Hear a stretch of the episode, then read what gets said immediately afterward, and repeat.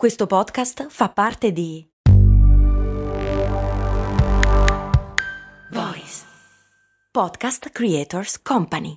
Sul fondo del mare per salvare una tartaruga centenaria e poi su tra le onde in tempesta per salvare una bambina appena nata. L'8 per 1000 all'Unione Buddista Italiana arriva davvero a chi davvero vuoi tu. Il gioco è importante in età adulta sia perché ci aiuta a fare una pausa dall'iperproduttività, sia perché lasciando libera la mente aiuta la nostra creatività e pensiero critico. Ne parliamo oggi in questa puntata con un gioco molto amato in Giappone. Ciao, sono Stefania, Productivity Coach e founder di Simple Tiny Shifts, il metodo dei piccoli semplici cambiamenti per smettere di procrastinare. Ti do il benvenuto al mio podcast, Valorizza il tuo tempo.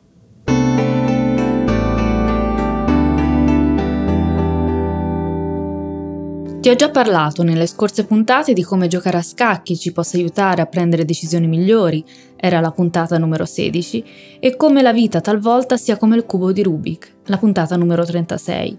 In questa puntata in particolare ti parlerò del Sudoku.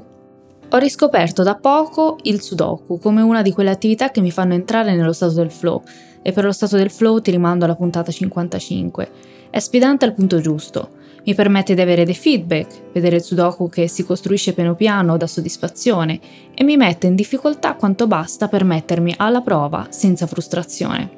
Perdo la cognizione del tempo, per completare quelli più complessi riesco ad arrivare anche a 50 minuti di gioco senza mai distrarmi, mi rilassa e mi diverte.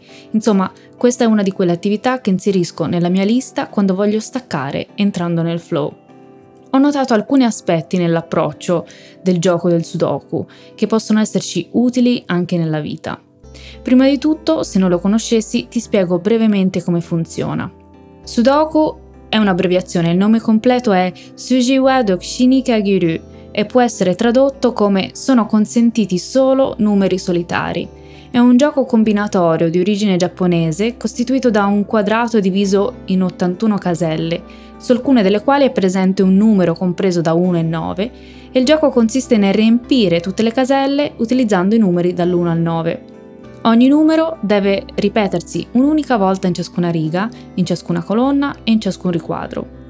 La difficoltà maggiore è che un errore ha un effetto domino su tutta la composizione, se l'errore si perpetua è difficile poi rimediare, se non cancellando tutto e ricominciando da capo. Ecco, questo aspetto fortunatamente vale solo per il Sudoku. Nella vita gli errori ci portano a momenti di scoperta e talvolta a meravigliosi momenti di serendipiti. E sull'argomento ascolta anche la puntata numero 15. Insomma, nella vita gli errori ci aiutano a comporre il quadro, ci indicano la via e sono il metodo più veloce per trovare la propria direzione. Quindi questa è una delle più grandi differenze che ho trovato tra il gioco del Sudoku e la vita. Poiché un errore nel Sudoku complica la situazione, la strategia migliore è quella di inserire il numero solo quando si è abbastanza certi che sia corretto. Spesso ciò richiede un'attenta riflessione e la decisione deve essere ponderata. Per tale motivo capita spesso di rimanere bloccati, non vediamo quale sia il numero da inserire con certezza matematica. Passano minuti, possono passare anche decine di minuti, ma niente. Un po' come quando diciamo le ho provate tutte, ho valutato tutto, ma la soluzione non esiste. Eppure dentro di te lo sai che quel numero esiste, solo che non lo stai vedendo. La strategia migliore qui è prendersi una pausa. Può significare alzarsi, prendere un bicchiere d'acqua, uscire a fare una passeggiata, oppure tornare sul problema da risolvere il giorno dopo.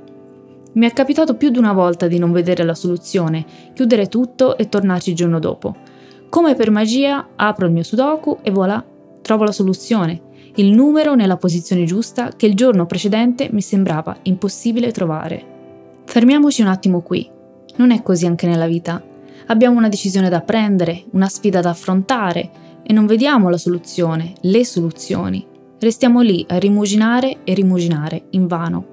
Poi facciamo la doccia, facciamo una passeggiata, vediamo un film, insomma, qualsiasi cosa che ci distoglie dal problema, tra virgolette, e a mente fresca troviamo la soluzione con una facilità sorprendente. Ti è mai capitato? Sono sicura di sì. Ecco perché sono importanti le pause. Sono una fase fondamentale del processo di lavoro e un elemento fondamentale per la tua produttività. non è un elemento accessorio, non è di secondaria importanza, è fondamentale, come la concentrazione. Sull'importanza delle pause ne ho già parlato in passato e tornerò con una puntata ad hoc. Un altro aspetto del Sudoku che mi ha fatto riflettere sulla vita è appunto la possibilità di fare errori. Nel gioco online di Sudoku c'è una facilitazione che il gioco su carta non contempla. Talvolta un numero può stare in due posizioni, o almeno è ciò che sembra. Se lo inserisci nel posto sbagliato però il gioco te lo segna errore e quindi per esclusione capisci che la posizione corretta è l'altra. Su carta ovviamente questo non accade e vale il discorso che ho fatto in precedenza. Se fai un errore, questo si ripercuote su tutta la composizione perché analogicamente non c'è nessuna notifica. Sul gioco digitale si è avvantaggiati. Giocando digitalmente hai tre possibilità di fare errori. Mi sono accorta che spesso giocavo con l'obiettivo di completare il gioco senza fare errori. Restavo bloccata magari per giorni, ma mi rifiutavo di fare errori. Un bel giorno mi sono data la possibilità di sbagliare. Il numero 5 poteva stare sia nel primo che nel terzo posto della prima riga del primo quadrante. L'ho inserito nel primo posto e beep, risposta sbagliata. Una bella notifica in rosso con tanto di allarme sonoro. A quel punto per esclusione l'ho inserito nel terzo posto e da lì sono riuscita a completare almeno un terzo del puzzle. E qui arrivo alla similitudine con la vita. Quante volte siamo bloccati in una decisione o in una situazione di stallo per paura di sbagliare oppure per non voler sbagliare perché siamo alla ricerca della perfezione del processo.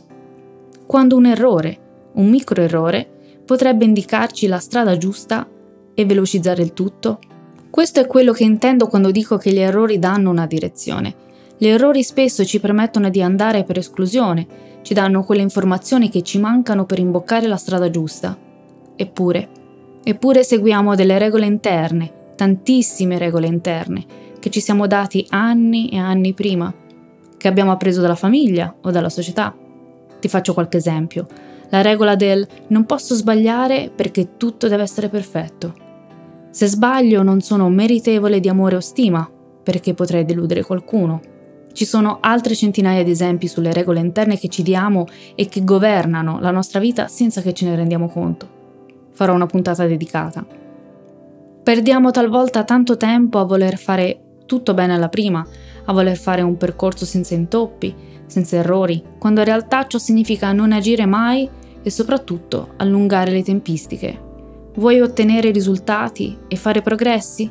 Sii disposta, sii disposto a sbagliare, tanto, a piccoli passi e trovare le indicazioni per la direzione che stai cercando.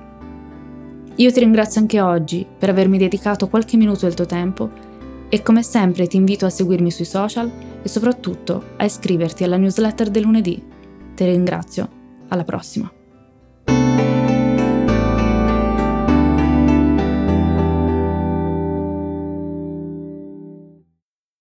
In campagna, per sostenere un'agricoltura senza veleni e senza sfruttamento l'8 per 1000 all'Unione Buddista Italiana arriva davvero a chi davvero vuoi tu.